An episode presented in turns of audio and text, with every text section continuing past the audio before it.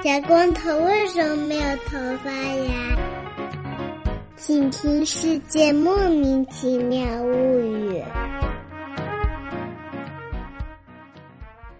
欢迎收听《世界莫名其妙物语》，一档介绍世界中莫名其妙知识的女子相声节目。我是见谁的好为人师的见识，我是站在台上边听相声边抠手的捧哏演员姚柱，我是一顿饭能吃十八个芋头的 Y Y。我有两个问题：为什么助攻在抠手？为什么我还是在吃芋头？听了这期节目你就知道了。对，哎呀这期节目呀，哎呀，这个话题呀，让我的焦虑症一下就从大概三十窜到了九十。哎呀，那我们先讲讲为什么大家会焦虑呢？这个就要说到剑士，他最近他搬家了啊。为什么说自己要用第三人称呢？也是一个谜啊。我最近搬家了，我最近搬家了以后呢，就需要收拾东西啊。虽然我也没有什么东西，我搬家呢搬了两个箱子，就是嗯真的就只有两个箱子登机箱那种箱，哦，那种托运箱两个箱子。三十三寸的嘛，再加上一个登机箱，这是我的三个箱子啊，就没了。那东西真够少的。是我最近搬家了以后呢，就发现了一些嗯很多的问题啊，比如说我这个嗯厨房，哎，打开来一看，本来以为是柜子，打开来是一堵墙啊！哎呀这可怎么办呀？装饰 性。当时我租房的时候，因为种种原因，为我们自己前来观摩啊，找我们的嗯这个好基友茄子师傅过来帮我看了一下房。茄子师傅呢，就是这个密中有一书，就是忘记开柜门了，打开一看，里面竟然是一堵墙。那装这柜门干嘛呀？它是一个像那种承重墙出来一截儿，你不把它围起来的话，它就不是很美观嘛，所以他就做了个柜子给它围起来了。哎呀，所以呢，这个厨房就没有什么存储空间。建师前两天给我发他们家这个新租的房子，让我给他出谋划策，我这都没发现，感情您那图里那柜子不是真的呀？不是真的，来助攻你，你来吐槽一下我这个新家的这个设计吧。助攻看了以后，当场癫痫发作，这都。你们知道，有的时候这种病人，有的时候你送到医院去，这医生看了一眼说：“哎呀，我们已经尽最大努力了，我帮不了你了吧？” 见是这个房子照片一给我一看，我就有摘下了口罩，揉在了手里，揉成了一坨儿啊。啊，因为他那个房子本身看起来还是挺好的，对吧？因为装修好像是比较新的那种装修，但是他这个房子有一个问题，就是他可能在装修的时候，他没有先画一个图看大家小时候有没有帮人出过那种黑板报啊，或者是做过那种读书剪贴报啊，对吧？你要写那个暑假，你就写一个巨大的暑，巨大的假，巨大的作，然后旁边一个小小的叶，大概是这样的一个概念。这个房子我给大家形容一下啊，嗯它进门呢立刻是一个冰箱。它它进门先是一个鞋柜，先让你冷静一下。对，然后立刻就是一个冰箱，先让你冷静一下啊。人冷静完了以后呢，冰箱旁边是一个沙发，沙发旁边是一个空调，空调旁边呢最近买了一个二手电子琴，突然就是一个电子琴，电子琴旁边突然就是一个吧台，对，就然后这个吧台旁边是一个没有任何用处的装饰柜，装饰柜旁边是一个电视机。电视在墙上不能拆下来，不能左移右移。宾馆的那种啊，然后呢，到了电视机这个旁边，突然就是一个厨房，厨房的那一堵一点用都没有的墙，打开来一看啊，柜子里面是一堵墙。然后呢，这个厨房嘛，离吧台也很远，对，离冰箱它更远，但它旁边有一个洗衣机，啊，这个洗衣机跟这个厨房之间还有一个迷之 gap，中间还有一段距离，这个距离呢，你在里面放个啥都好像不是非常的，因为你放个冰箱，它门打不开。其实那个洗衣机的门也不是很好开，既然是这个房子是个小二层嘛，这个一层。道理上来说，应该是一个厨房加客厅那种开放式厨房的概念，但是他在做的时候，这个整个空间给人的感觉就像是一个屠宰场啊，把这个厨房这个冰箱部分、吧台部分和灶台部分给切的七零八碎，散落在各个角落，不知道的人一看以为是命案现场。哎呀，对，然后我想很久说，我要是能把冰箱搬到那一堵一点用都没有的墙旁边，放在柜子旁边，那至少还近一点，对不对？嗯、结果呢，我发现一个什么问题？房东把这个电视机给压钉死在了墙上啊，朋友，就是得在这儿，就是得在那儿。它中间那个距离吧，我还量了一下，正好塞不进去，让人非常的悲伤。哎、塞进去也挺怪的，你这个冰箱贴着电视好像也挺怪的。一个题外话，嗯。嗯，嗯。那个剑师，你可以在那个打开来是墙的柜子里面贴点海报，这样你每次打开都有不一样的景象。我有一个问题，我开它图啥呢？我就打开来看看海报，想想看，今天打开这门是一个什么样的风景？我感觉那里面只能放一些私生子的照片。简直是那种隐藏肥宅，外面看是一个光鲜亮丽的人民教师，实际上隐藏着是一个肥宅。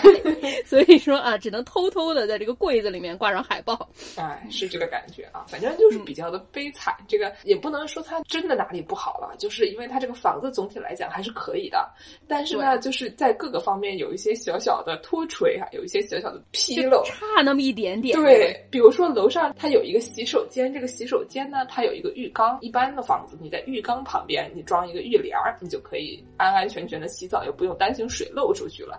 但是它这个浴缸和这个墙中间有一个缝，再给它铺了一个平面，所以你这个浴缸的水就会非常自然的流到那个平面上，再从那个平面上自然的流到你那个浴缸外面放的那个垫脚布那儿。就是你正好你出来的垫脚布是那种一滩水，就是在见识把这个浴缸这个角落这个照片发给我的时候，我就像电视剧里的那种医生一样，把口罩一摘，头上的帽子一摘，揉在手里，垂下头说：“小姐，不好意思，我们已经尽力了。”我当时就问助攻说：“这个还有救吗？” 主播说。没了吧？这我能有什么办法？CPR 都给电黑了，救不活了。但是我非常成功的在淘宝上找到了一种防水胶围栏儿，哎，围栏儿，争取到时候能给它补救一下啊。这个心脏虽然已经黑了，但是我们挂一个体外循环，是是就完全就已经是死亡的一个状态。但是就是想说怎么样给这个尸体处理的美观一些吧，大概是这种感觉。嗯，所以呢，最近就是我天天就在忙着。想怎么样收纳啊？怎么样把这些散落一地的各种各样的东西给它尽量归置归置？然后呢，我就开始发现啊，跟主妇们讨论打扫和收纳啊，讨论起来就像钓鱼佬讨论钓鱼一样，是停不下来的。因为呢，这个装修啊和这个收纳它的相关的知识非常的丰富，而且呢，它不停的更新换代。我前两天听最近在装修的一名朋友说，现在流行一种什么叫做美缝，就是你的瓷砖和瓷砖中间的缝特别细，然后呢，特别细了以后呢，它就不容易藏污纳垢变得黑乎乎的，对，所以就很容易弄。然后我一开始听说美缝是什么东西，听起来像是一种菠萝，对对对对对，就觉得哎很奇怪。所以呢，现在有很多这样相关的知识。所以说呢，我们这期节目就给大家讨论讨论这个打扫收纳相关的内容啊。但是首先啊，我刚刚吐槽了我这个七零八落的房子，然后呢，我们要让这个非常不擅长收纳，但是很擅长打扫的助攻给大家介绍一下他的这个抠手的这种经历啊。是我不擅长收纳，是一个。没有遗传好，没有遗传上我妈。我妈特别擅长打扫和收纳，所有人来过我家都有一种，就是你家那个凳子我都不敢坐，洗手台我都不敢洗手，因为到处都打扫的非常干净，然后到处都收纳的非常干净。但是我就不是这么一名非常不擅长收纳的人，所以说我一想到这个要搬家、要收纳、要搞东西啊，就开始站在台上抠手啊，非常的焦虑。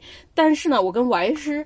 当时上大学的时候，我们那个大学非常的丧心病狂。我们那大学，它那个宿舍每年是要换的。我们也是每年都换。你们也是吗？但是你们是可以住校外吗？我们学校基本上是不怎么让住校外的。毕竟我们在山上。对，我们在山上，下面还有围栏，你根本就下不去。没有那么惨，围栏也不是真围栏，咱们俩是蹲大牢还是怎么回事？所以说，一到暑假之前，你就又要考期末考试，然后又得想办法买机票，你又得搞回国的东西，然后同时你还得想办法把你的宿舍里的东西都收拾好，给它放在储藏室里，第二年再给它拿出来啊。特别是我们这种从中国来的学生，有的时候你会觉得很多东西是在美国买不到的嘛。至少我们读书那会儿啊，姥姥上学的那会儿，在明尼苏达这种中西部大农村，还有很多东西你是买不到的。那会儿是真的还是有很多东西买不到的。那会儿。你电饭锅只能买台湾的大桶电锅啊！我觉得我们那会儿都没有。我刚到明尼苏达那会儿，在超市里还会有小娃伸手指我说：“妈妈，你看那个。”Mom，what is that？Mom，look at that！然后妈就把他手啪打下来说：“不要指人家。”都不是说你妈，你看那个人，就是妈，你看那个。可见咱们这黄种人当时在明州乡下还是比较少的，所以说超市里除了安藤百福师傅的那种方便面之外，别的就见不着任何亚洲的东西。可能方便面都是后来才有的辛拉面的好吗？后来才有辛拉面。我觉得我刚来的时候都没有辛拉面，所以说你就会不自主的从中国带很多东西过来。老坛酸菜牛肉面，对对对对对，统一请给我们打钱。什么过海关的时候，从包里掏出一条火腿啊，是是是，掏出一只鸭子，哎掏出一只鸭子，然后海关说不能带进去，当场给他吃掉。对呀、海关说不能带进去，你跟海关说这是我妈给我塞的，我不知道。海关说你前面站那十个人都说是他们妈塞的，都不知道。所以说，你一到这个期末的时候，哎呀，那个收拾东西啊，每次都收拾到大半夜。我们有一个同学稍微有一点拖延的这么一个同学啊，我有一年去看他，学校每年都有一个截止时间吧，比如说下午一点之前得收拾完。于是这个人就把宿舍里所有东西都堆在门口，然后先把宿舍清空了，东西都堆在走廊上，慢慢再收啊。每年都弄得大家非常头疼。嗯，完事呢？完事一说一到期末就想把芋头扔掉，是怎么回事呢？就是会间歇性的，大家可能有一个这么一个，也是跟助攻一样，想到自己有很多东西就焦虑的一个过程。嗯但是呢，我每次一焦虑呢，想的不是比如说我把家里的什么电视给扔了，游戏机给扔了，或者是什么沙发给扔了，我想的是把芋头给扔了。哎呦，为什么呀？就是你知道这个活物和死物的这个分量是不一样的，就是活物吧，在你心里面，你就是需要怎么说呢，给你带来更多的心理压力和负担。所以呢，每次我感受到家里东西很多，可能都不是芋头的错，毕竟他也没有买那些东西。哦，不对，他有猫树。但每次我想到家里东西很多，就比如说我什么，我又买了一把榔头，我又买了一个什么扳子，不要再塑造你的铁梯形象了，太光辉了。就每次我想到这些东西，我家里已经有四管齐了，我就觉得感到一阵焦虑，可能整个晚上都会陷入一种焦虑。对所以呢，这个时候就会在想，赶紧先把芋头扔了，这样的我的焦虑就会少一点。哎呀，芋头做错了什么呀？哎呀小猫咪什么错都没有。错都错在小猫咪不会收纳啊。是。我不知道你们有没有这种情况，有的时候人可能因为外界的压力特别大，越焦虑的时候，可能家里就会越乱。特别是我刚才说这种期末考试的时候，你就越不睡觉，家里就会越乱啊。我特别在上建筑系的时候，最后一年压力特别大，做毕业设计的时候，当时我妈跟我视频了三次之后，毅然决然的决定，我看不下去了，我要来帮你。于是我妈就买了机票来到了这个中西部，大概花了三天时间把我的房间收的什么东西都没有。你妈要三天呀？那你东西得多乱呀！妈收拾一个房间三十秒就可以了。我当时啊，有一天晚上半夜起来要上厕所，迷迷糊糊爬起来环顾四周，突然心中一阵恐慌，怎么我们家遭强盗了吗？我的东西呢？去哪儿了？去哪儿了？哦，所以说人和人果然还是不一样的。是，我觉得我跟助攻以前合租的时候啊，我们曾经有一段短暂的合租经历，那段时间过得非常开心，因为助攻非常擅长打扫。助攻呢，老是把家里打扫的干干净净的，但是他东西还摊在外面。我特别喜欢收拾，我喜欢把东西规置起来，所以呢，就是这个分工异常的明确，然后家里总是干干净净的。你也不知道为什么，因为我觉得好像我没干啥事儿，然后助攻觉得他也没干啥事儿，哎，怎么就干净了？我就把东西挪开，打扫打扫再挪回来，对吧？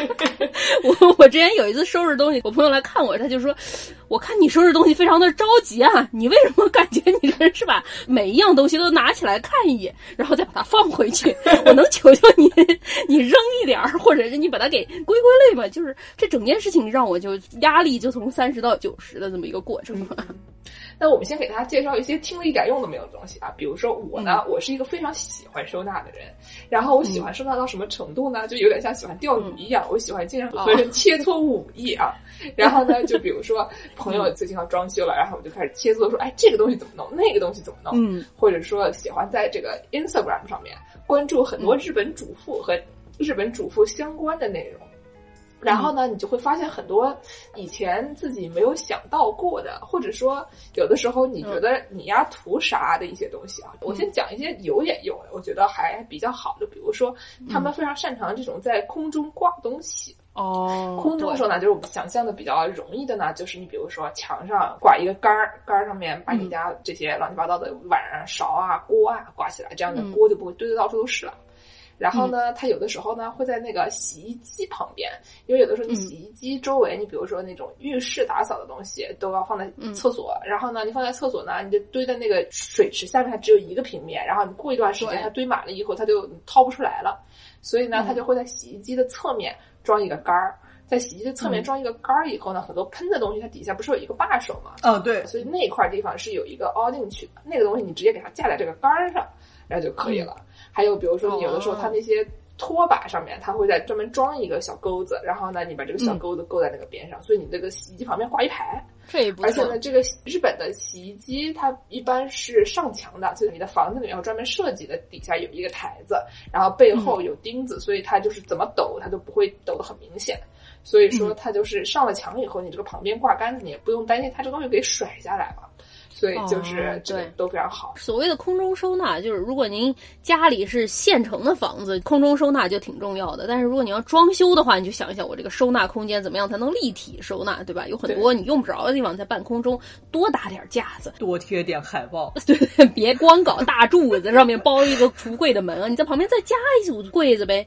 然后这柜子里面最好搞那种活动的那种板儿，就是它有那种像钉子一样可以插在两边，所以你可以调节你这个每格有多高。你多搞几格，这样就会对你来说可能会更实用一些，更灵活一些。我以前在日本租房的时候啊，就发现这个日本人这个柜子哈真的了不起。他们就是进门了以后，先是两边都有东西。这种是比较大一点的房子，小一点的房子就没有办法。但是你租过比较大一点的房子的话，它就是进门有一个打开来就是一个那种站立的衣橱，然后你进去可以往里面堆一切，比如说你们家小孩的什么那种旱冰鞋呀，你进门了以后大箱子啊等等的这些东西，就全都堆在那里面，是一个。小房间的概念，然后呢，这个呢，它的地面一般是瓷砖的，所以呢，它就是你灰啊什么脏的东西，你就往里面甩扔就也没关系。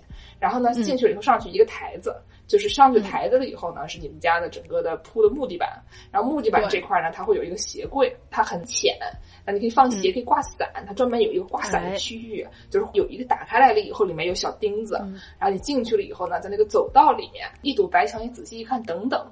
这个白墙打开来以后啊，又是一堆这个 storage 收纳，里面塞塞塞塞塞，放上各种小抽屉。然后呢，就是经常什么客厅里面一堵墙好好的，突然打开来，你看就是放东西的。床底下拉开来啊，又是放东西的。衣橱里面顶上两大层，你可以把那种特别大的那种冬天的被子啊、毛衣啊什么东西装好了以后往里面一塞，然后底下挂衣服，挂衣服底下还可以再弄一层柜子。所以就是这种地方，你觉得你东西根本就不可能摊在外面，它有那么多地方让你放。你在里面，你在柜子里面随便造都没有关系，对吧？你如果在柜子里面你不用一些什么那种收纳工具，你就直接往里面甩扔，其实就你外面也没有什么东西，非常厉害。这个装修方面，我觉得非常了不起。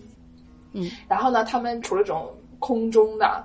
这个墙壁上的，然后那个缝缝里面的，经常是说在这两个缝里面，我们怎么给它安排安排？所以他们有那种非常窄的垃圾桶啊，非常窄的那个什么杂志架啊、小推车啊，反正就是无孔不钻，所有的缝里都给它填满。当然，你这个装修的时候最好还是不要留缝，不留缝的话，还是尽量不要留缝。如果你能自己装修的话，就画个图来，朋友们，对吧？你量一量，大概看一看什么东西和什么东西摆在一起。最合理是一个华容道或者是俄罗斯方块的这么一个概念，尽量不要把空间这种碎片化。如果留下这种碎片化的空间，很多时候就很浪费地方，弄出来的你又不知道该怎么办才好。是啊，是啊，就有这个缝啊，特别的，你还得想办法找正好的那个。大小的给它填起来，你不给它填起来嘛，它就就放在那里。然后你清扫的时候嘛，也不是很方便。对对对，落灰就是你看你那个柜子，如果跟旁边隔了大概有个十公分这样的缝，你也扫不到里面，你就干脆把这个柜子多花一点钱，多买一点板儿，把它给隔上算了，对吧？何必呢？嗯嗯。哦，还有一些我之前看到了以后觉得是神乎其技，这都可以的东西。嗯，比如说他们会那个把牙膏用夹子夹起来以后挂着，挂在那上面，挂在你的这个镜子上或者挂在镜子里面。洗面奶也可以这么挂。对，就是以前我不知道为什么，为什么呀？因为住在中西部的时候，就外面就是比较干燥嘛，然后呢，你不觉得它也会有什么问题？东西放在外面它就干了，对吧？你在日本的话，你比如说你的电动牙刷，你要不是每次都把它拆下来洗的话，很容易就发霉了，或者很容易就变黑了。哦，对。然后呢，或者你的牙刷，比如说有的时候那个 MUJI 会卖那种一个小圆圈，一个小圆圈那种瓷的，然后你中间插一个牙刷的那种，那个东西底下也很容易就没了，因为它们对干不了嘛。咱们长三角也有这个问题，对，长三角有一样的问题。然后你的那个牙膏什么东西的就糊在那里，底下潮乎乎的，所以他们就把什么东西都挂起来，这样的话你擦的时候就非常方便。然后它水就直接滴到这个台面上，台面它自己就会干，它没有东西给它沤在那儿嘛。对。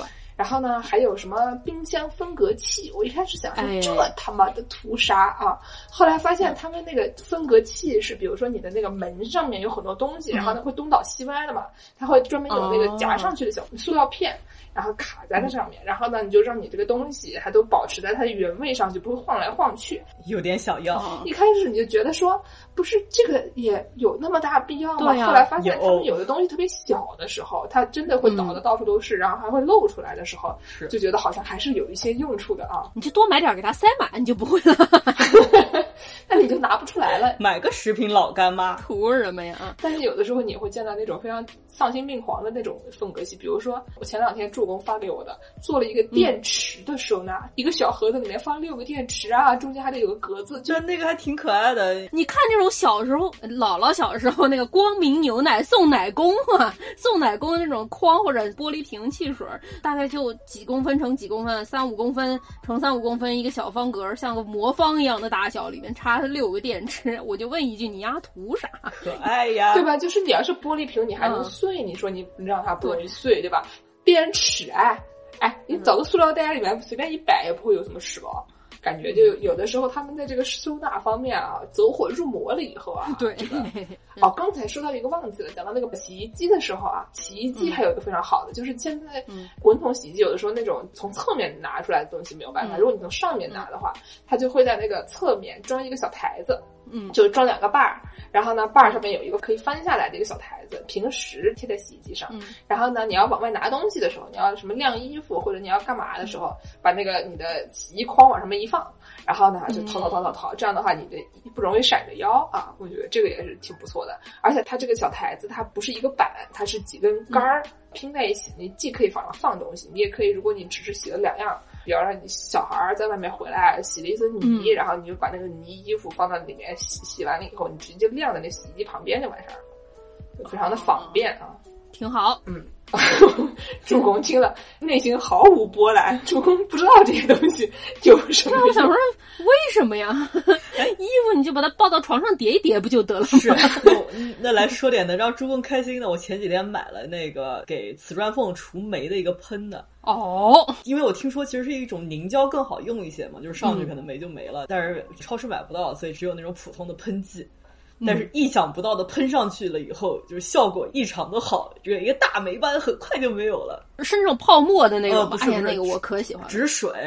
哦，有一种泡沫的那种，就是你喷一层泡沫在那个瓷砖上面，哦你就让它在那儿腌一会儿，腌一会儿，然后它滋啦滋啦腌一会儿之后，拿水一冲，海绵轻轻一抹，然后什么都能没有啊，特别干净。啊，我以为刚才说让助攻开心一点的话题是这个衣服别叠了。前两天白师傅说，他这个衣服掏出来直接放在床上，放在床上在衣服中间睡觉，安心。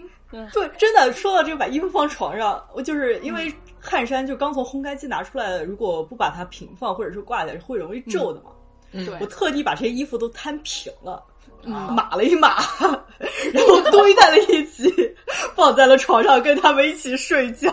哦，这个时候虽然这个跟主题已经毫无关系了，但是我想提一个，就是我觉得叠衣服其实没有什么太大的用。有的时候，你如果你的橱够大的话，而且衣服像我一样不多的话。就是我不懂内裤和袜子为什么要叠？你拿两个抽屉打开来，把内裤端往里面一扔，把袜子 端里面往里面一扔，不就完事儿了吗？你叠它干嘛呢？可能不是所有人的袜子都是每一对儿都长一样，不然你要找两只找的非常辛苦吧。袜子还是得卷一卷，至少啊。啊，那但是内裤是真的不用叠吧？就是你如果有一个抽屉内裤都放在里面的话，你就团成一团往 里一摆就行了。我经常不能理解看着难受啊！啊，就是对你放在抽屉里面，你不打开就不会难受。我曾经还是一个会叠的人，但现在已经是团成一团扔到了小的收纳盒里了。不是什么？我们三个人人里面只有我是叠内裤的吗？这整件事情根本就不合理啊！这个宇宙怎么了？哎我，偶尔还是会叠的啊，但是每次叠的时候，一边叠我一边想说，我这图啥啊？叠好了，嗯我这图啥？哎，又叠好了。有烘干机的家庭，烘干机是不是就是你的最佳的这个衣服储存机？烘干机里也都用完了，再洗一趟就行了。说的嗯，嗨呀，哦，还有就是你家如果地方足够大的话，晾衣架就是你的收纳，对吧？你这晾衣架你别拿下，你下次还穿。穿什么拿什么。嗯，这个还有什么在 Instagram 上面看的东西呢？比如说他们会在那个洗手池的角落里面，洗手池不是四个角吗？他会专门装一个小的可以漏水的一个东西。然后呢，这个东西里面你比如说一些食物残渣啊什么的东西，然后你里面套个小塑料袋，哦食物残渣什么直接往里倒，然后你这一小坨呢，最后你再一起扔到那个大的垃圾袋里面去，这个就比较方便。还有的时候你在那个厨房下水，如果你家里没有那种食物处理机的话，在那个下水上面套一个小袋儿。我最近在淘宝上有买到过，非常的薄，可能是那种有点像纱一样的。那个小袋儿呢，你买一袋儿可能有一百个吧，五块钱。然后这个袋儿呢，你就给它每次套上去，然后做完饭了以后，一堆食物残渣，你给它一拎。哦，你为什么要这样？就是揪住芋头的喉咙，扼住了小猫咪对，的喉不，要扼住小猫咪的喉咙。跟小猫咪说：“你仔细听一听这些技巧，你学会了，下次就不扔你了。啊，对。然后我还发现一个非常厉害的，就日本主妇他们特别厉害的一个事情是，他们用文件夹的收纳各种食材调料。”不是哈？什么？文件夹是什么概念？你们用过那种特别特别古早那种 file cabinet 吗？就是那种每一个小抽屉，然后呢，它里面就是每一个小袋，就是一个 A 4纸那种袋，然后这个袋里面呢，你可以放各种文件什么东西。一般的那种文件夹吧，就是两页纸一摁的那种，对吧？然后它最顶上的书脊上会加一个扣子。这个扣子你从上往下一插以后，可以挂在这个抽屉上面。是是，对吧？这个时候呢，你在那书籍上面，有的时候它比如说能写上字，或者说你在每一页封面上横着写上字的话，你前后推就能看见上面都是啥。然后呢，他们会干什么呢？他们会把那个塑料袋，就是那种真空保鲜袋。里面套上他们的那种调料，有的时候是各种粉呀什么的那种。嗯，然后你这个东西用了一半以后，用完了，它就把它套到那个塑料袋里，放在塑料袋里面以后，拿那个东西一夹，然后挂在那个上面。一个厨房抽屉拉开来了以后一排，然后我看真的是啊欣喜。如果朋友们听了我们的节目啊，想要试一下这个东南亚炸鸡，然后不幸买了一罐姜黄的话，不知道那罐姜黄还在不在，就可以这样收纳。喜欢试新菜谱的朋友们，经常会发生这种情况。为了专门做一个菜谱，买了一个特别偏门的调料，一辈子可能也用不掉。所以说，这名姜黄你可能就能传给你的孙子，但是我们姜黄，或者你可以把它扔掉。家里没有小孩的人，他做饭的时候不会做的非常的多。但是你家里，比如说那种经常日本主妇家里三个娃，然后你就给他做便当，什么什么乱七八糟东西，每天这个做饭非常花时间的时候呢，他就是是有很多乱七八糟的这些东西，然后他需要收纳的东西就变得多很多。像我们就是不行，就出去吃一个便当啊，也可以凑合。人家一家子他怎么凑合？比较困难一些。然后下面我给大家介绍一下这个主妇管理术啊，哎呀，毕竟主妇是一个全职工作啊，非常的困难啊。日本主妇他们这种全职工作啊，他强到什么程度？我觉得他不是一个普通那种公司职员，他至少是一个小领导哦，他是一个 management 的，就是管理层。项目经理，哎，至少是一个项目经理。为什么呢？他要规划流程，他每一个这个 SOP 他都给他安排好，然后以后每次都得走这一套流程。然后呢，他还有很多下属要管理，对吧？你家里的那些什么。呃，丈夫啊，孩子啊，狗啊，猫啊，这些东西都得管理他们啊，这些都是你的下属。毕竟丈夫也没有什么用，一般有的时候丈夫特别厉害的时候，他可能妻子没有什么用，所以说就是这个下属也需要管理。然后呢，你这个厨房就是一整件工序，你每天要干那么多事儿，嗯这个事情是你一个人完成的，所以他我觉得他这个工作量啊，真的是非常大，而且需要非常强的管理技能。而且还得多现成的，对吧？你边煮饭边洗衣服，然后有的时候中间还得插点别的什么事儿做做，你得多现成把时间给调整好啊，不然有的时候，比如说你衣服洗上了，你还得多等个十分钟你才能出门之类的。如果不管理好的话，会有一些浪费的时间就我。们经常有的时候觉得管理层的工作，他是那种就是给人安排事儿，给人安排事儿完了以后，我就坐那儿歇着了。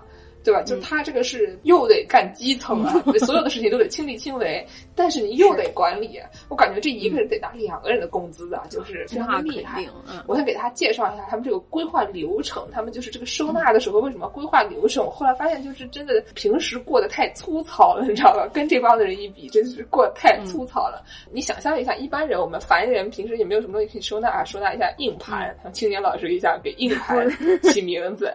给硬盘归类 啊，把它放到一起，这样的话你东西容易找不见。他们这个收纳是干嘛的呢？他们先分区，分成不常用的和常用的啊。多少米以上的是不常用的，多少米以下是常用的。空中收纳嘛，啊，对吧？对，放的越高越不常用。对，还按照地区分，比如说这个厨房的放所有跟厨房有关的东西。包括其他的一些跟厨房其实没有什么关系，但是因为厨房在这个房屋的中心，所以它会放在那儿。什么指甲钳、橡皮筋、个工具箱啊、药盒啊，这个东西放在厨房一个非常容易拿的抽屉里面，这样你的小孩也能拿。然后呢，他比如说这个打扫的东西全部都放在厕所相关的地方，在厕所那些乱七八糟东西分完区了以后呢，因为有的时候家里东西如果足够多的话，你就会不记得它在哪里，所以就是跟硬盘收纳一个逻辑，你要给他们起名。贴标签，这样你比方容易找到。他为什么要起名呢？有的时候是你家的下属，对不对？你丈夫天天问你说：“老婆，我是这个这个在哪？老婆，我那个那个在哪？”他根本就不动脑子。啊，之前我们有一名朋友啊，吐槽她的这个直男丈夫，说她丈夫就是好像不知道是为什么是只能看见远处的东西吗？说是远视眼吗？东西就在脸前面，为什么就看不见呢？他天天在家问老老婆，我这个东西找不见了，然后老婆给他找。对，然后呢，老婆我这个东西找不见了，他又给他找。就是这哥们儿他自己在家从来不找东西，因为不是他收的。我在我家其实也这样，因为在我们家相当于是有一种迪士尼世界里的魔法，你任何东西把它放在桌子上，你只要有超过五秒不用，一转眼它就没了。然后家里有五十万个柜子，然后你也不知道被收到了哪个柜子里。你知道问妈妈说：“妈妈，我的东西去哪里？” 妈妈就会说：“我我的下属，我的娃好像有远视眼，什么都看不见。”对，所以呢，他们就是会为了解决这个问题，他会在所有的这个小盒上面贴标签。然后呢，就比如说你上面写了这里面有啥，然后在柜子上面，它可能告诉你说哪个区有什么东西，你上那个区翻，你把柜门一打开，它里面就是小盒子一个一个的，上面写了有什么。这样的话，你比如说你指甲钳找不到了，然后呢，就是你知道指甲钳一定在厨房最大的，从厨房开始找，找到这个药盒，在药盒里面找指甲钳或者找你的创可贴啊，这个就很方便。然后呢，他还会就是，比如说给这些小朋友，十岁以下的小朋友，他们叫他们自己收纳。这样的话，你就不会所有东西都像迪士尼乐园一样没有了嘛？小朋友天天哭着喊着说：“妈妈，我这个东西在哪里？”然后呢，他就是把小孩东西全部都堆在小孩房间里面，然后每个区给他分好了以后呢，上面贴照片。哦，是不是很厉害？贴照片。是吧？拍立得，哎，你还有什么东西能找不到的？你又有名字，又有照片，哎，你还找不到的话，那就是你的问题了啊！所以他们就能可以规训的小朋友啊和丈夫啊，都不能把东西乱丢，并且自己能自主找到东西，这个我觉得非常厉害啊。然后呢，还有这个动线。就是你洗澡的时候，旁边放一个毛巾收纳，然后还有很多人他们进门设计的是进门就是厨房，然后厨房的就一个大平台，这样的话你就方便卸货，你大老远的买了超市买了一堆东西，然后进门直接装一堆。然后你慢慢再收拾。说一下装修小知识，这个动线设计，你在装修的时候，你要想啊，我这个跟我这个活动相关的东西，我都尽量的放在我在的这个空间里都可以用得到。像健身这个客厅，你说吧台和你的灶台和你的冰箱隔了十万八千米远，你做一个饭仿佛在家里跑酷，这个事儿就非常的痛苦。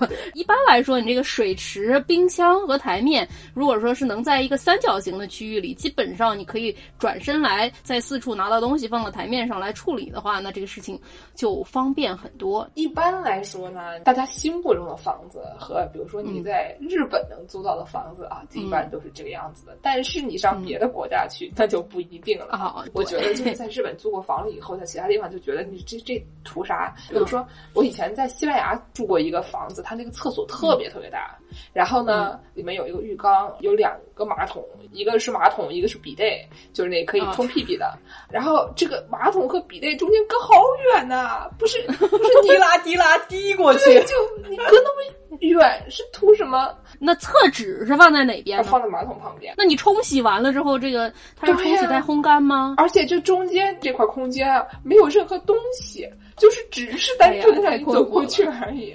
太困惑。有这么大地方，你整点啥不好？然后我就想讲到这个日本主妇的下属管理的问题了。我们这个虽然单身狗用不上，但是我觉得这个下属管理这个事情真的是特别厉害。就是他们会给每名下属一个专门的标签，就是你的东西啊放在这个里面，你不要给我上别的地方造去，你只能在这儿造。哦，就是他给你一些自由空间，你的这个衣橱啊，你想里面想怎么搞怎么搞。但是呢，首先你不能堆在里面沤出虫来。啊剩下的东西，你比如说你想弄得乱一点就乱一点，想干净一点就干净一点那种。然后呢，就是把每一个人的东西彻底分开保管，这样的话就不会说我的什么什么什么在不在你那儿。对，而且责任也就分出去了，对吧？你作为一个管理层的时候，你得把这个责任给下发下去，这样你的工作才能变得相对轻松一些。摸鱼了，喝酒了，这样下属对你也会。不那么多的怨言，因为如果你是一个 micro manager，你特别喜欢微管理的那种人，下属对你也怨言很多，所以说你放权下去，说不定反倒效果更好。对，然后呢，那就是比如说你的每名下属只能在自己的小空间里面造，然后你不能影响这个公共区域啊。这公共区域它就是都给你管理好了，比如说这个厨房、客厅这一块的地方，你必须得安排成什么样，然后呢，你挪了以后得放回去。但是你自己屋里面，你想怎么弄怎么弄。魔法结界 存在公共空间，对对，进了。房间这个结界就没有了。对啊，然后还有那些这个洗澡间，他们就会把这个大人的洗发水放在高层啊，比较贵的洗发水放在高层，然后便宜的小孩的洗发水放在低层，小朋友就不会误吃啊。这不至于吧？蒸饭都不吃洗发水，洗发水 谁家孩子吃洗发水呀？对，然后他们就把它放在低层，这样的小孩也好够，他也不会随便弄你的那些东西啊，把你那些昂贵的什么化妆品给造了什么。嗯。然后下面就要说到这个厨房收纳了，这个厨房收纳。我之前看了一个叫这个 Takimaki，就是 Takizawa Makiko 一个网红，他这个一趟做一周的饭，把所有的超市四个大袋子拿回来，他们家有可能有两到三个娃娃，然后还有一个丈夫，然后这个一趟做一周的饭，这个视频，嗯，就搬个椅子过来开始在那儿做饭，因为站着太累了，哦，有一百三十万，一百万收看量还是挺高的，算是网红了啊，就已经不是普通的网红，是很红的网红了。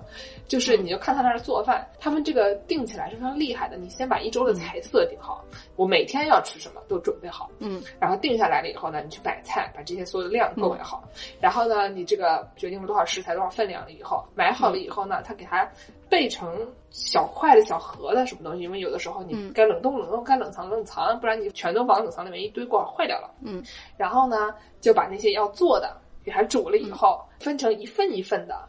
给它冷藏或者冷冻起来，这样的话，你比如说每次装盒饭的时候，就会尽量的减少工序。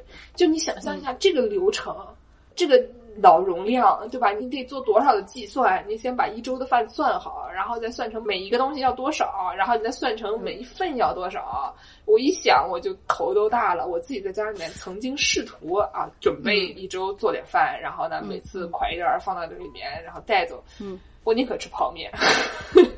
健师把这个事儿安利给我过，我也尝试过。我一个上班狗啊，周日就在家吭哧吭哧给自己做饭。但是因为是一个人，他有什么问题呢？那一周我做了四个菜，我做了一个小鸡炖蘑菇，做了一个烤花菜，做了一个红烧排骨，做了一个炒白菜啊。然后，于是我就周一吃小鸡炖蘑菇配烤花菜，周二吃红烧排骨配炒白菜，周三吃小鸡炖蘑菇配炒白菜，周四吃炖排骨配烤花菜，周五放松一下吧，吃小鸡炖蘑菇配红烧排骨。吃了一个礼拜，就这么四样菜，倒来倒去吃。痛苦，我图啥呀？我吃点方便面调节调节不好吗？嗨，对，就是单身啊，真的就是非常不适合这个做饭。我感觉，就是你做一次吃好几顿。我觉得，嗯，也不一定。就我经常会就按照电饭锅容量嘛，就是能煮最多的那种饭量，然后会想着可能能吃四顿，结果吃一顿就没了。哦，王师傅没有这样的苦恼，王师傅根本就不需要冷冻。王师傅把人家一般人吃一周的饭 都做好一顿全吃了。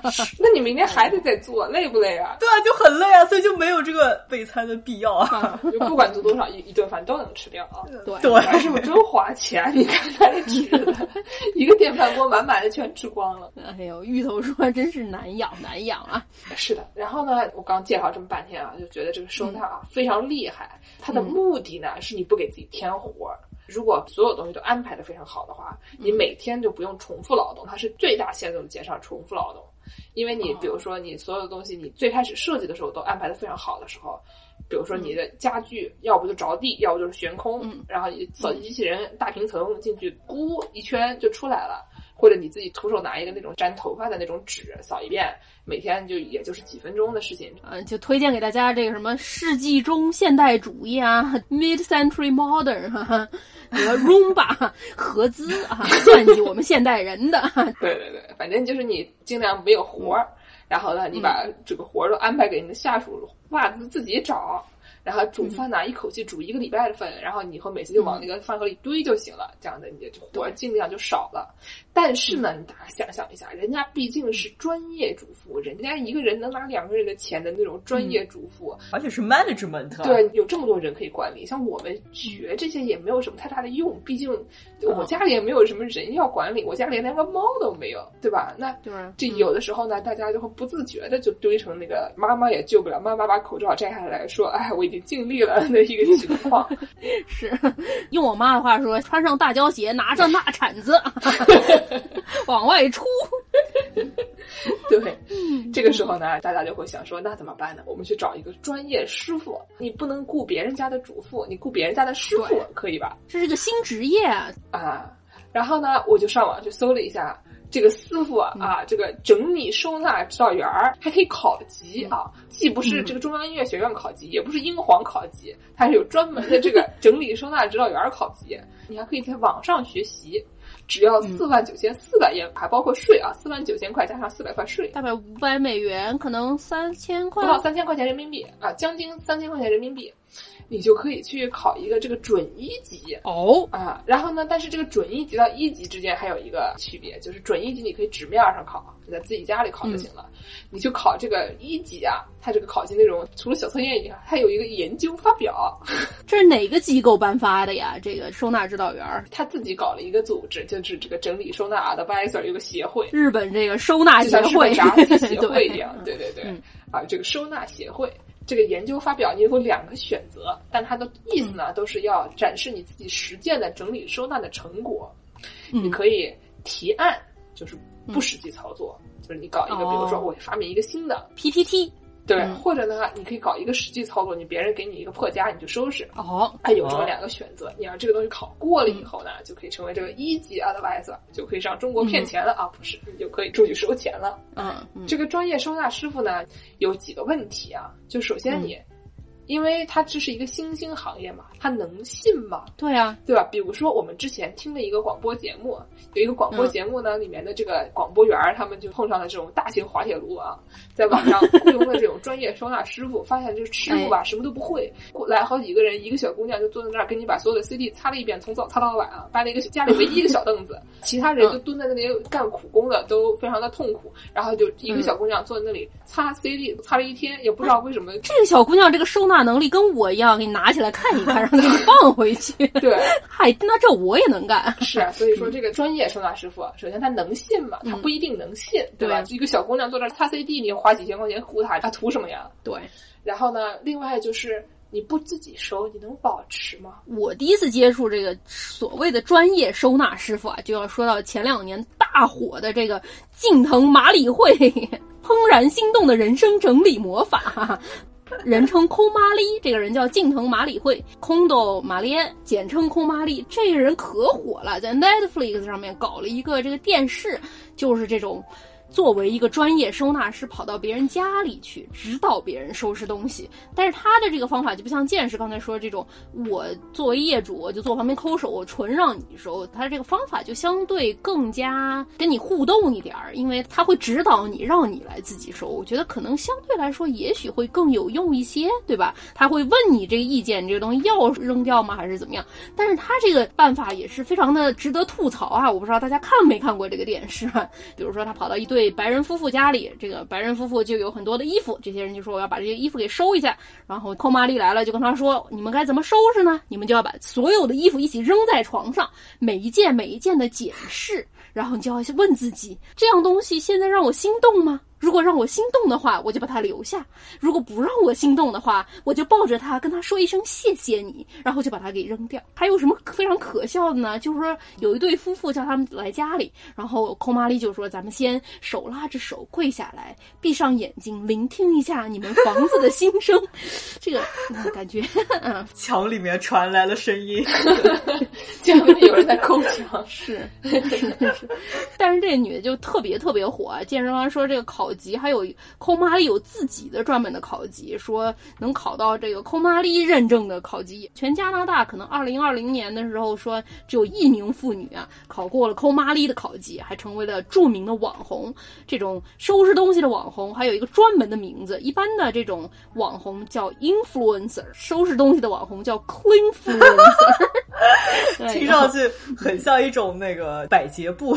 对，然后这近藤麻里惠，她的这个电视里面还有一集啊，她来到一个家里，这一名妇女她自己本身有一个兼职工作啊，她同时还生了两个孩子。然后这空妈丽来了之后，这个丈夫就说啊，说哎呀，你看看她，我们家这么乱，你赶紧帮帮她吧，她需要一些帮助。我就看底下网友就在问啊，说。寇玛丽不是叫你问这个东西让你心动吗？不心动的东西就要扔进垃圾桶。我就想问问你，你这个丈夫他让你心动吗？啊，你带两个孩子，然后还要工作，居然还要打扫家里，他还要说你需要帮助。哎呀，有的时候这个丈夫不帮忙，可能。再找整理师来也不见得有用啊，对吧？就是首先，下属管理这东西非常麻烦，因为本来家里面你两个都应该是 manager，你这个丈夫也应该是 manager，他们非觉得自己是下属，他就坐在那里等你给他派活。他给你给他派活，他不一定愿意干。有的时候你派的活，他可能就是你叫他做一件事情，他就只做那一件事情。比如你跟他说，你把衣服放进洗衣机里，他就把衣服放进洗衣机，也不摁一下，对他也不给你倒点洗衣液，摁个开始。有的时候妇女就会非常生气啊，就说你还能不要搓一下、咚一下、咚咚哎、咚咚哎。是这个就是典型的那种下属思维啊，就是觉得自己就是老板叫我干嘛我就干嘛，老板不叫我干的事情我一律不干。所以老板一定要说的每一个字都说的非常清楚，他才干，没有把。要你做变成你要做，对吧？对。但其实你在工作场合，其实这么做怎么说呢？可能老板比较头疼，但毕竟老板拿钱比你拿的钱多嘛，所以说摸摸鱼嘛也可以理解。你家里面你老婆，你也不给你老婆打钱，就是啊，你凭什么？他觉得人家是你老板？哎呀，所以呢，就是这种情况底下哈，日本主妇经常就吐槽说，我们这儿这个。粗大垃圾就是所在公密，就比如说你扔一些家具啊这些东西，大型的，他会让那个区里面你要去买一个票，你把这个票贴在这个所在工密上面，然后呢，人家会才会帮你扔掉，就是你要花钱，别人才给你处理，因为处理家具什么东西其实还是挺费事的嘛，所以呢，就是他们就想说，处理一个丈夫要多少钱啊？就是这个网站上有写嘛，贴脑门上，对，贴脑门上摆一个券儿，给他就站门口，然后明天给 人收走，对吧？家里的丈夫有的时候真的就是很碍事儿，很占地方，然后什么事儿都不干。有的时候大家就会想说，给这所在公民就处理掉吧，就是我一个人带孩子还轻松一些啊。你多捣乱不错了，是的。当然，我觉得这种所谓的只留下心动的东西，其他都丢掉这种方法，说回这个近藤麻里惠啊，我觉得这种方法虽说上电视看非常好看，但是其实。其实也能算是一种指导吧，因为毕竟，首先你有那么多东西要扔的根源在哪里？那就是你为什么买了这么多东西，对不对？是，就是昨天王师傅给我们展示了他最近新买的一样一点用都没有的东西啊，是一个啥我都不知道。你再给我们展示一下。呃，三丽鸥出过就是一套就是卡通人物系列，叫角落生物，然后里面有各种可可爱爱的小生物。嗯，然后就是我买了一个炸虾，是一个黄颜色的球，上面扎了一个红颜色的领巾。然后我以前还买过，就是他们有一个绿颜色的像企鹅一样的东西，但是他拿了一根黄瓜，所以他有一个 identity crisis，他不知道自己是河童还是企鹅 就特别的好笑。我觉得就是如果我是家里的 manager 的话啊，我就会把他这些。玩师傅的这些东西啊，专门给他找一个玩具柜，给他放在里面，上面贴上玩具。对你不能塞超过这么多哈，对吧？对，就你只能塞这么多，就感觉这有什么用啊？是。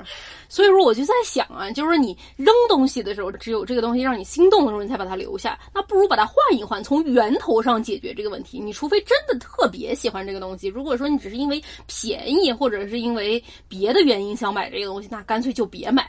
所以我这一年大概两年以来，就基本上不怎么买东西了。很多东西买之前你想一想，我真的需要吗？我真的喜欢吗？如果都没那么喜欢或者没那么需要的话，可能就不买。但是。自从蒸饭来到了家里，事情就又出现了新的转机 啊！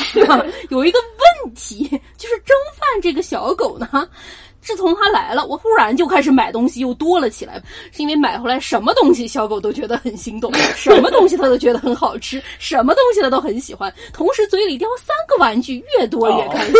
哎呀！你要是想扔蒸饭的东西，就问蒸饭：蒸饭这个你喜欢吗？蒸饭看见你拿着，赶紧把它给偷走，赶紧把它抢走，都喜欢。我建议你就买一个抽屉啊，小狗放在第一层，小狗所有的玩具放在第二层，给它按起来。哎呀，别说了，我昨天刚新买了狗绳儿。哎呀，是，就这个助攻就是一个什么问题呢？就是那种我觉得收拾完了以后啊，它不一定能保持，毕竟家里面有一名这个喜欢捣乱的下属，它容易给它掏出来。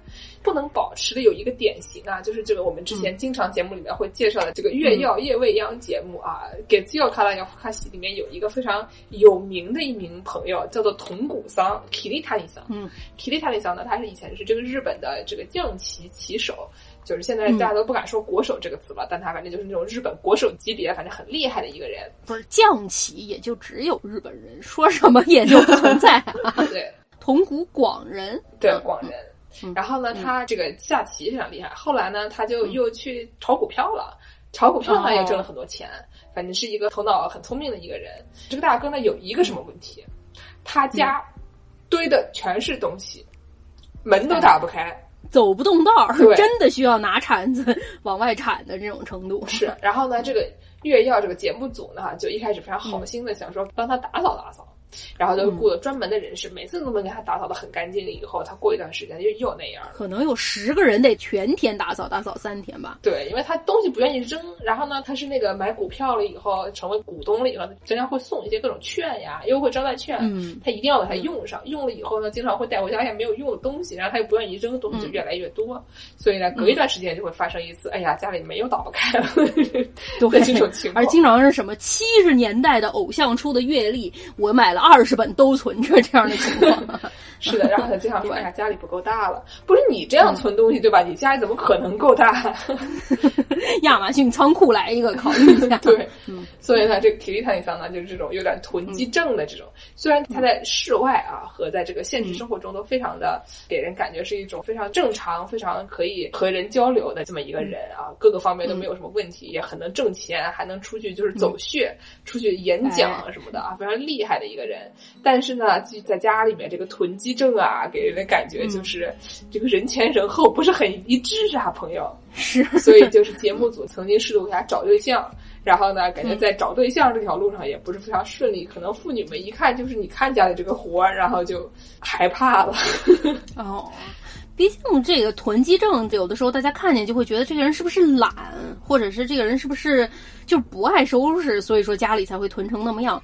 可是如果说你真的是一个有囤积症的这么一个人，就可能是到了另外一个讨论的范畴了。如果像我一样，节目刚开始也说过，心理状态稍微不好的时候，可能家里就会更乱一些；心理状态好一点的时候，家里就会打扫的稍微更好一点。英文里有一个表达叫做 depression room 嘛，就是人抑郁，然后房子就开始。越来越乱，等到这一个 episode 过去了，可能打扫打扫又变好。可是有的人这种长期囤积症的，经常会囤的有一些令人匪夷所思的程度，他就有一点心理上的这么一种症状了，对吧？所以像康玛丽那种人，就其实应该是找一个心理咨询。是，跟着他一起去。对，因为很多这种人，他不见得是说他不愿意打扫，或者是他更多的是一种对东西的一种执着，可能是这个东西给他带来的回忆，或者是对他过去的有一些什么意义，所以说这个人他。不愿意割舍跟这些东西的羁绊，或者是有的人小时候，比如说他在外面流浪过，他小时候物质极度贫乏，所以说他长大了有一定物质之后，他就没有办法决定怎么样才能跟这些物质分离。所以说很多东西它是更加需要心理咨询师来帮忙的，而不是光一个打扫的问题。是让感觉老一辈啊，父母辈或者爷爷奶奶辈就经历过这个比较困难的时期的人，就非常不爱扔东西。父母辈还算好的，应该爷爷奶奶辈。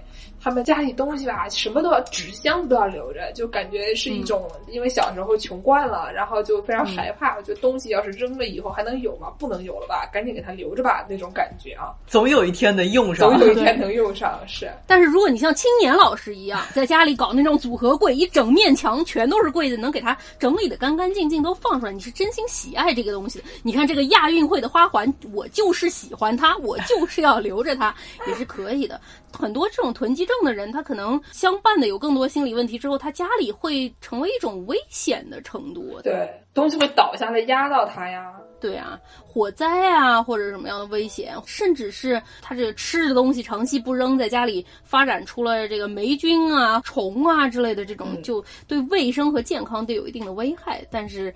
不能光从一个懒的角度来分析这件事情。是啊，你姥姥就是想把六十年代跨栏背心留着，怎么了？人家穿着那玩意儿参加过奥运会呢，对 吧？对对 对，就这种老的东西死活不扔，和这个所有东西都不扔是两回事儿。是我之前接过一个客户，那个客户想要翻新一个房子，当时这个房子就是一个囤积症患者住过的房子，我就当时跟他去看这个房子，哎呀，那个房子进去真的是非常可怕。就是我去了之后，我不知道这个房子它的地板是什么质地的，因为它全都堵住了，进去全是东西，脚底下全都是东西，没有一块能看见地板。它的东西是堆成一个坡形的，大概你人进去，你就相当于来到了一个东西做成的大垃圾堆边上。进门开始可能是踩着。大概十厘米高的东西，慢慢慢慢堆堆堆堆堆到墙那儿，就连窗户都看不见，一直堆到房顶上，然后进到卧室，大概就只有一条窄的缝，你人可以勉强进去，但是你往卧室里看，你就看到卧室里有非常多不明物体，灯也没有。据说这个房子后来是被没收拍卖了，所以到了这个客户手上。在没收这个房产之前，这个人好像已经被市里断电断水断了三个月了，生活在这个堆里啊，所以。说到这个程度，肯定已经不是简简单单的不爱收拾可以说明的。其实极端起来还是挺厉害的啊！这个也太吓人了。所以客户后来弄干净了吗？反正我们最后没做这个项目，不知道是因为他们就把他整个房子拆了，还是怎么回事？我想说，干脆就直接就给他推了。他那房子看起来就像是真的，里面有东西已经推过了，不知道为什么只推了房子里面的的感觉，挺吓人的，真的挺吓人的。而且这个囤积症，美国有一个专门的电视，就叫做囤积症，是一个真人秀，就会有人给节目组打电话，节目组就派人专门去帮人清理。有的人囤起来，我上次看说一个阿拉斯加的一个老头儿，他是一个退伍老兵，也是以前。流浪过，自从他妻子去世了之后，他就一直很抑郁，所以导致他家里囤的东西就越来越多。光后院囤的那种破旧的那种车，他总觉得我哪一天会修它，哪天会修它。他在后院囤的车就囤了几十辆，后院真大。然后可能有军队里的人来一起帮他清理了，有一个礼拜都没有清理干净。不是他为什么会有几十辆车啊？是他自己的车吗？还是他捡来的？他到那种破车那种拍卖，看着那这个车，他就觉得能买，然后他就去买一个，或者是在路边上别人。不要的车，他就把它给捡回来。然后那个家里也是啊，到处都是没有通路的，看起来都是火灾危险区。哎呀，所以说这个时候我们还是大家能搞的人呢，就都在家里面搞一下那种加牙膏的啊，加牙刷的，给它挂起来，哎。然后在这个洗衣机上面放点小台子什么的，就完事儿了。这个剩下的东西就是只能找心理咨询师帮忙了啊。装修的话，还是建议大家找一名这个设计师给你画个图看看吧。真的是求求你了，回头您都已经弄成那样，你再给你设计师朋友发这个照片啊，说师傅啊，你看我这个缝缝里该塞些什么，我也只能把口罩摘下来，帽子团成一个球放在手里，边叹气边摇头了啊。